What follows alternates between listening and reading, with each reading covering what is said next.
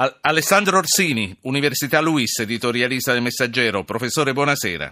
Eh, buonasera a voi. Quali sono, Orsini, quali sono le prospettive per la soluzione del conflitto in Siria, a suo avviso?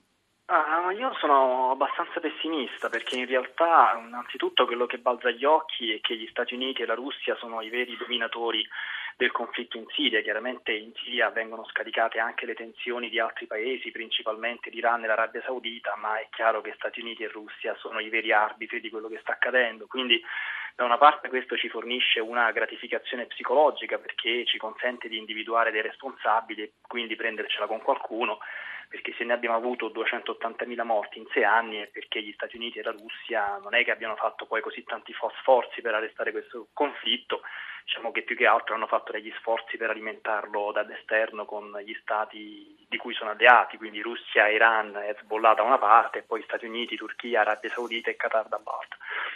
Fatta questa premessa sono pessimista perché in realtà i dialoghi di pace in Siria tra Russia e Stati Uniti risentono di un valzer politico che questi due paesi danzano in altre parti del mondo, in particolare nel Mar Cinese meridionale e in Ucraina eh, orientale. Infatti mi preoccupa molto la dichiarazione di oggi del ministro degli esteri cinesi che annuncia un accordo con la Russia per un'esercitazione militare navale nel Mar Cinese meridionale che si terrà nei primi giorni di settembre e chiaramente ricordiamo che poche settimane fa gli Stati Uniti e il Giappone hanno tenuto a loro volta un'esercitazione militare navale nello stesso mare perché adesso ne abbiamo la possibilità che si profili un conflitto grave tra eh, tre potenze nucleari nel Mar Cinese meridionale che sono sostanzialmente gli Stati Uniti da una parte e la Russia e la Cina dall'altra.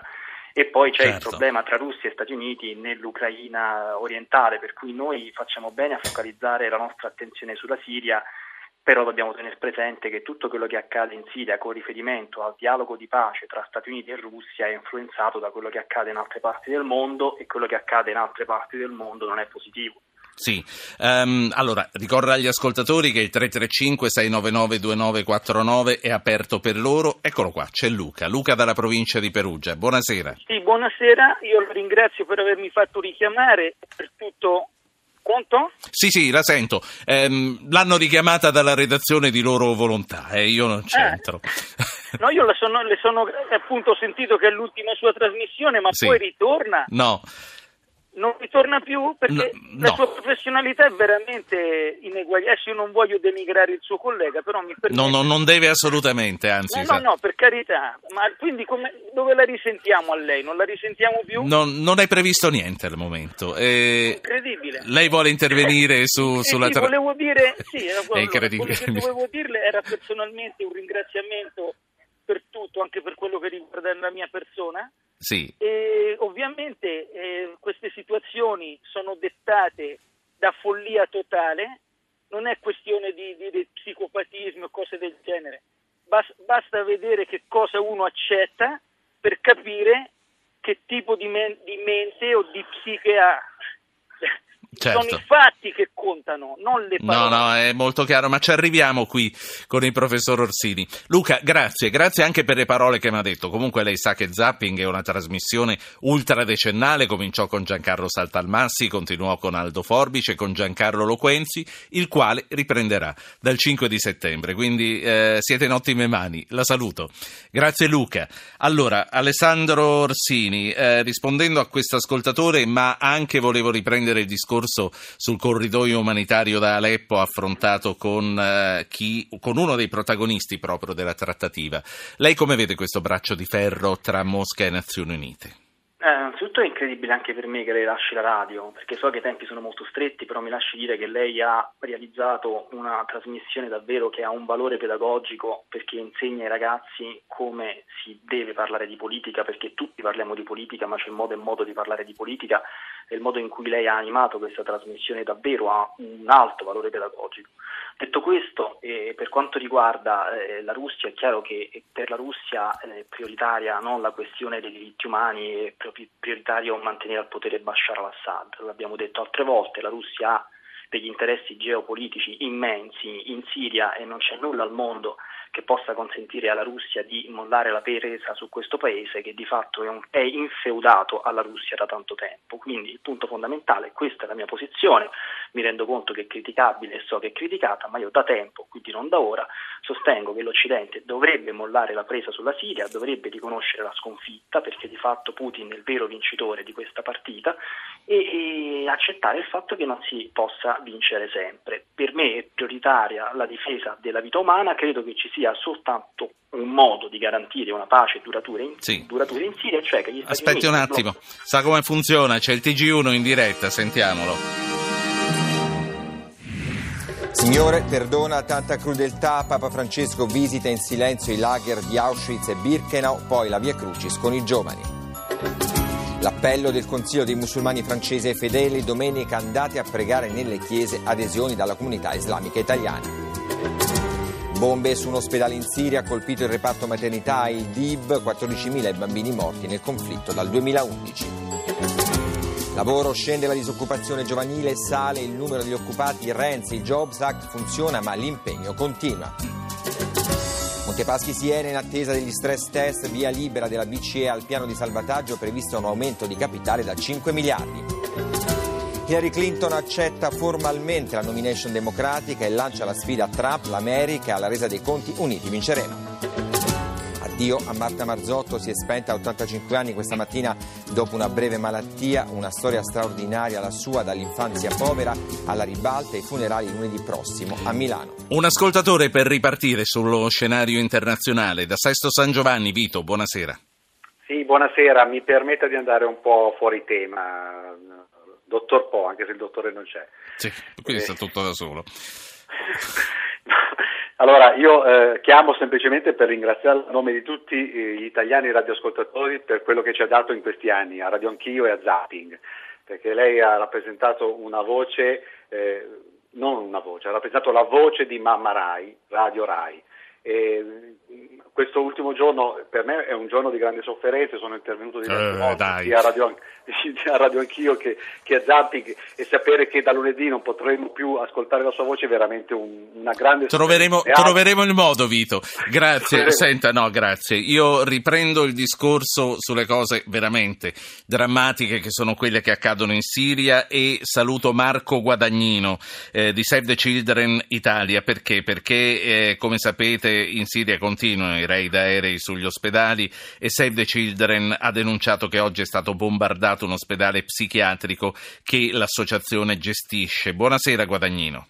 Eh, buonasera a voi. Ci dica che cosa è successo. È successo che alle 14.30 ora italiana è stato bombardato una, un ospedale che noi gestiamo attraverso dei partner Raid Lib, un ospedale eh, ostetrico, pediatrico, un reparto maternità, un, un posto dove eh, circa 1300 donne ogni mese eh, si fanno visitare, dove 300 bambini ogni mese eh, nascono. Un, un'ennesima eh, inammissibile, inconcepibile strage fatta in, in, un teatro di guerra come la Siria che, che, che, che davvero riserva ogni giorno terribili notizie purtroppo. Abbiamo un bilancio. Il primo bilancio parla di due morti e diversi feriti, purtroppo è un bilancio che temiamo possa, possa peggiorare nelle prossime ore. Una, dalle immagini che abbiamo, dalle prime testimonianze, eh, purtroppo l'ospedale è andato quasi completamente distrutto. Eh, dottor Guadagnino, un'ultima cosa, com'è lo stato dell'assistenza pediatrica in Siria? In questo momento è, è, molto complesso. L'ospedale che è stato bombardato oggi è un ospedale che serviva un'area molto vasta, il più vicino è a oltre 70 km. Qui c'erano, nel nostro ospedale c'erano sei incubatrici. Eh, in questo momento è un ospedale che non può funzionare, è un ospedale che non può più accogliere le donne, non può più accogliere i bambini.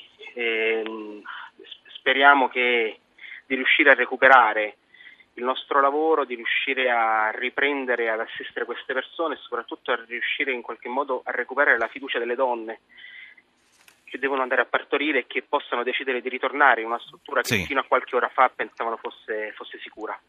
Grazie, grazie a Marco Guadagnino. Sentiamo i titoli di Rai News 24 in diretta subito. Marco Guadagnino è di Save the Children. Guardato un ospedale di Save the Children è uno dei maggiori del paese, vittime tra medici e pazienti. Tre anni fa la scomparsa in Siria di padre Dall'Oglio, la sorella Immacolata Renews 24, mi mancano le lunghe passeggiate con lui. Papa Francesco ad Auschwitz, Signore perdona tanta crudeltà, incontro con i sopravvissuti della Shoah, ora la via Crucis con i ragazzi. Crescono gli occupati, sono 329.000 in più in un anno, tasso di disoccupazione minimi dal 2012, Renzi soddisfatto. Di questo eh, parliamo dopo, così eh, come parleremo anche del Papa ad Auschwitz. Professor Orsini, torniamo a noi. C'è un'altra notizia che viene dal Medio Oriente, quella che riguarda il fronte al-Nusra che si stacca da Al-Qaeda. Lei come legge questo divorzio? E non darei tutta l'importanza che gli è stata data dalla stampa occidentale. Io ho ascoltato il video integrale con cui il leader di al-Nusra dichiara di fuoriuscire da Al-Qaeda e di fondare un'organizzazione con un nome diverso, ma durante tutto il video quest'uomo non fa altro che um, ricoprire Al-Qaeda di ammirazione, di complimenti, la figura di al-Zawahiri, che è il capo di Al-Qaeda, quella di Bin Laden, quindi il video di fatto è un atto di sottomissione politica ad Al-Qaeda e la cosa incredibile è che il leader di al-Nusra Front dice chiaramente durante il video di cambiare il nome dell'organizzazione non perché abbia preso le distanze da Al-Qaeda o dalla sua strategia complessiva, ma perché questo dovrebbe accrescere dire, il consenso internazionale della sua organizzazione e interrompere i bombardamenti aerei della Russia e degli Stati Uniti, perché è sempre il leader di Al-Nusra a spiegare che eh, Al-Nusra Front è stato escluso dalla, dal cessate il fuoco, quindi il cessate il fuoco non riguarda lo Stato islamico e Al-Nusra nostra, perciò lui con un candore incredibile dice io provo un'ammirazione assoluta per Al-Qaeda, riconosco in Al-Zawahiri il mio capo, cambio il nome della mia organizzazione perché questo sottrarrà ai russi e agli americani sì. la scusa per continuare a bombardare al-Nusra. Quindi ecco, da un punto di vista politico non, non è una notizia così importante, dal punto di vista strategico invece la notizia è importante perché potrebbe favorire l'inizio di un percorso diverso. Sì. Un'ascoltatrice da Torino, Josephine. Sì, buonasera. Buonasera. Buonasera. Signor Po, intanto la voglio salutare perché l'ascolto da sempre. Grazie. E fare tanti auguri. Grazie, eh, le, accetto molto volentieri. Grazie, guardi, non è la prima volta che ci sentiamo. Tenga conto che io non ho mai avuto la televisione, sempre la radio e quindi ascolto tutto. Bene. Eh, voglio fare sì. i complimenti anche al professor Orsini perché è una persona straordinaria. E che quello che dice. Chiedo scusa. Sì.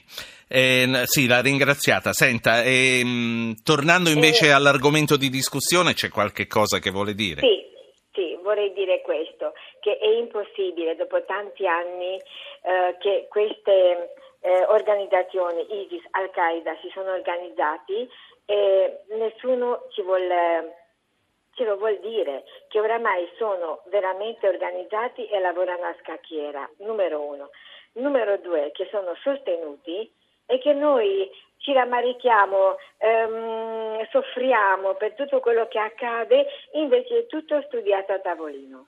Perché non è possibile che le potenze mondiali non riescano a eh, a, a, sconfiggere la potenza di queste organizzazioni. Grazie signora. Grazie. Eh, professor Orsini, eh, quando si, si, fatica ad acchiappare le cose, a comprenderle, si ricorre alla dietrologia. Lei crede che sia vero quello che eh, la nostra ascoltatrice dice? Corrisponde a verità? Sì, credo di sì, anche se io ho formulato questa tesi nel mio libro in maniera diversa. La mia tesi è che gli Stati Uniti e la Russia abbiano mentito spudoratamente affermando che la loro priorità era la liberazione di Raqqa, la città in cui si nasconde al-Baghdadi. Io ho sempre sostenuto, dati alla mano, che la priorità di Stati Uniti e Russia è sempre stata la lotta per la conquista di Damasco, vale a dire per fagocitare un pezzo importantissimo di Medio Oriente che si chiama Siria. E questo l'abbiamo visto anche quando si sono alzati in volo gli aerei russi nel settembre del 2015. Tutti si aspettavano che avrebbero bombardato le postazioni dello Stato islamico, invece si sono diretti sulla fascia costiera della Siria, dove l'ISIS non c'è, e hanno rovesciato una valanga di bombe su quella parte della della Siria dove invece si trovano i ribelli filoamericani e filo turchi e filo sauditi che si battono per la conquista di Damasco e poi dopo aver rovesciato una valanga di bombe su quella parte della Siria e averla di fatto liberata, ieri i russi sono tornati a casa, quindi la Russia a differenza di quello che molti sostengono ha condotto una battaglia contro l'ISIS molto tenue concentrando tutte le sue forze contro sì. i ribelli filoamericani che niente hanno a che vedere Senta. con l'ISIS. Qui, qui il tempo vola, ma le voglio chiedere ancora un paio di cose. Lei che cosa ne pensa dell'appello degli imam francesi rivolto ai musulmani di andare a messa, di entrare in una chiesa domenica? Lo condivido, mi piace molto, però io oggi sul messaggero spiego che l'Islam è condannato culturalmente a produrre musulmani violenti e musulmani pacifici e questo accade perché Maometto nella sua vita ha sia eh, graziato i suoi prigionieri mostrando un grandissimo rispetto verso la vita umana, ma li ha anche sterminati, cioè Maometto, questo un fatto storicamente documentato che io riporto oggi sul messaggero ricostruendo i fatti, fece decapitare addirittura 600 dei suoi prigionieri che erano ormai con le mani legate dietro la schiena e chiedevano clemenza, quindi Maometto mm, giustifica sia gli argomenti dei musulmani violenti sia gli argomenti dei musulmani pacifici perché dal punto di vista storico Maometto è stato nello stesso tempo amore e odio e per cui siccome Maometto ha condotto delle guerre e siccome ha anche fatto decapitare dei nemici che si erano ormai arresi potrà sempre esistere un musulmano che si alzi e dica ah, scusate anche Maometto ha fatto decapitare i suoi nemici, i suoi prigionieri inermi, per cui questo è un problema. Allora io dico queste cose perché vorrei richiamare l'attenzione sul fatto che la lotta all'interno dell'Islam tra i musulmani violenti e i musulmani pacifici non avrà mai fine per la ragione che ho esposto, perché c'è una sorta di difetto genetico all'interno della storia dell'Islam per i comportamenti del profeta, per cui coloro che affermano che Maometto è stato un uomo colmo d'amore, di clemenza e di rispetto verso il prossimo fanno un'affermazione vera, sì. coloro che dicono che Maometto ha anche sterminato i suoi nemici che si erano arresi anche fanno un'affermazione vera. Tra l'altro Maometto ha anche venduto come schiave le donne dei suoi nemici, mi riferisco in particolare alla tribù dei Banu Quraiza che era una tribù di ebrei. Fece decapitare tutti gli uomini dei Banu Quraida che erano 600 e poi vendette le loro donne come schiave anche i loro bambini come schiavi, ma abbiamo anche esempi di Maometto che nei confronti delle tribù ebraiche che aveva sconfitto fu magnanimo, clemente ebbe un rispetto assoluto per la vita umana dei suoi oppositori e anche per le loro donne e per certo. Questo è il punto fondamentale. Grazie. Eh, Alessandro Rossini, Università Luis, editorialista del Messaggero. Professore, grazie. Grazie di tutto.